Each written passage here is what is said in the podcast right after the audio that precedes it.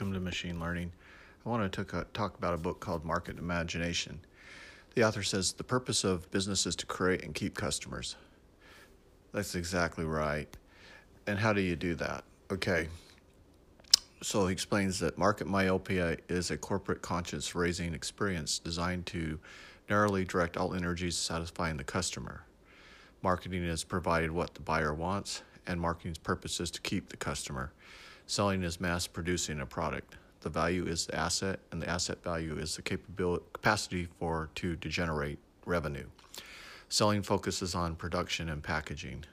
To do that, you have to produce and deliver goods and services that people want and value at prices and under conditions that are reasonably attractive to those offered by others on portion of the customer large enough to make those prices and conditions possible. And that's kind of the paradox that we've been talking about is that um, a lot of companies are looking to make those prices and conditions possible. So they're targeting card customers that are large enough. And so they set those prices high and, and response to the demands of the customer. And then they capitalize on the, on the, uh, the price that the people are willing to pay. And as a result, there's a large group that the price is a barrier to that would be paying customers if uh, those conditions and prices were, were possible. And that becomes the paradox is that large group that, that uh, is blocked from buying.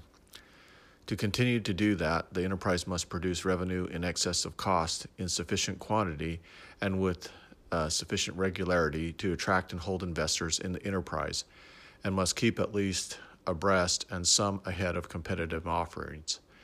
In setting your company's goal, always set the standard in terms of production volume, profit, expanding shareholder equity.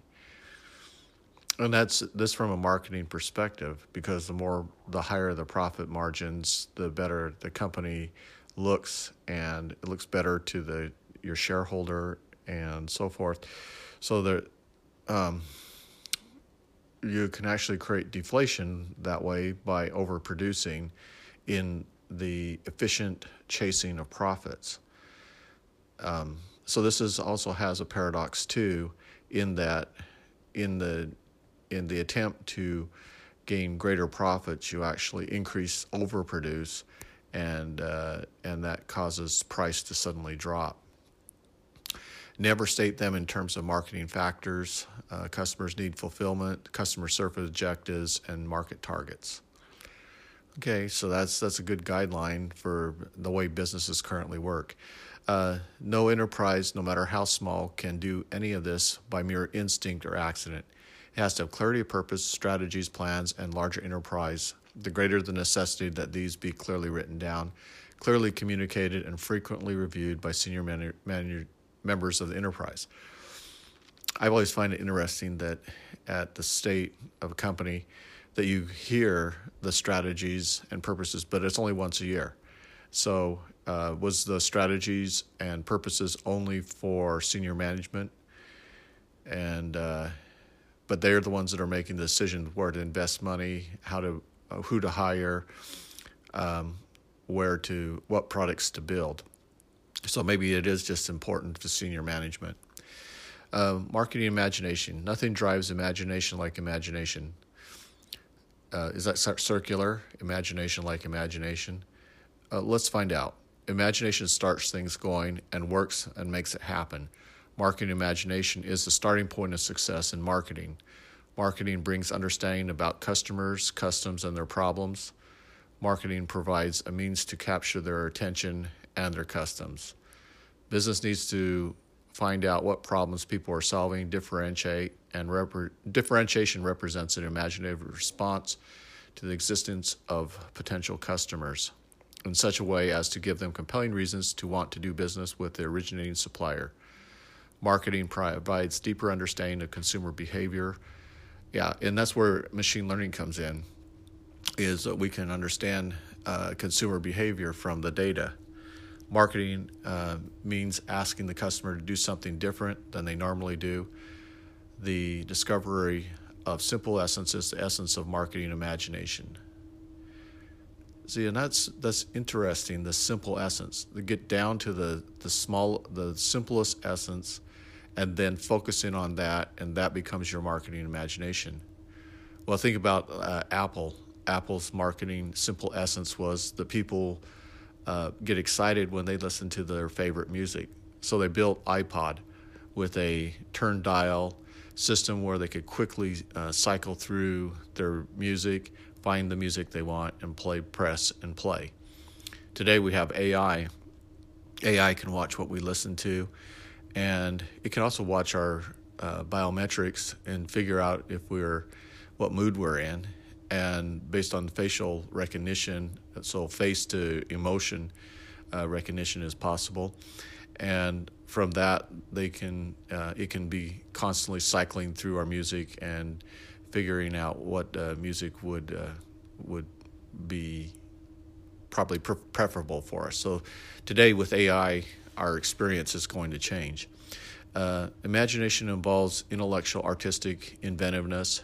It means discovering why the customer preferred your product over a competitor and emphasizing the differences through uh, through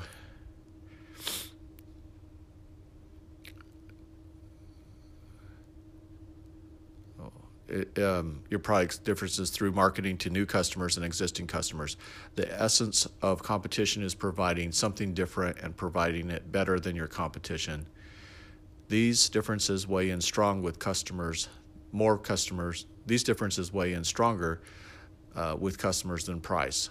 Every major industry has once a growth industry. Failures at the top, one after one company products were runaway substitutes for products they replaced. Yeah, and that's the paradox is that, that they they find the entry into this larger group that has buying capability, and then they disrupt the the major industry. So disruptive technologies are constantly displacing uh, these larger companies, and we've seen that with social media, how they they've replaced the um, like Yahoo and and MSN and Home and there and there was a number maybe Alta Vista. Those were the original search engines where people were looking for information, and we've seen how social media now has become the new source of uh, uh, information. The self deceiving cycles include four factors the belief that growth is assured by expanding more affluent population, well, and let me just say that the next generation for social media and the company that will begin to recognize this will be AI interaction because social media you're interacting with other people, getting their opinions and so forth.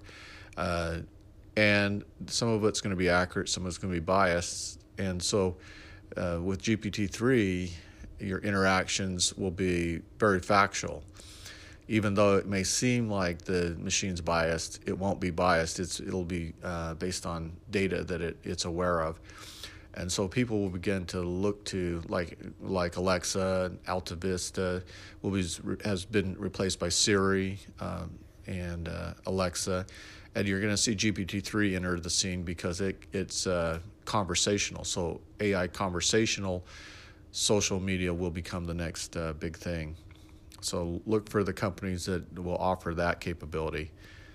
And you know, if I had money, I would I would create a startup uh, based on that that premise, and then begin building uh, an AI social media platform.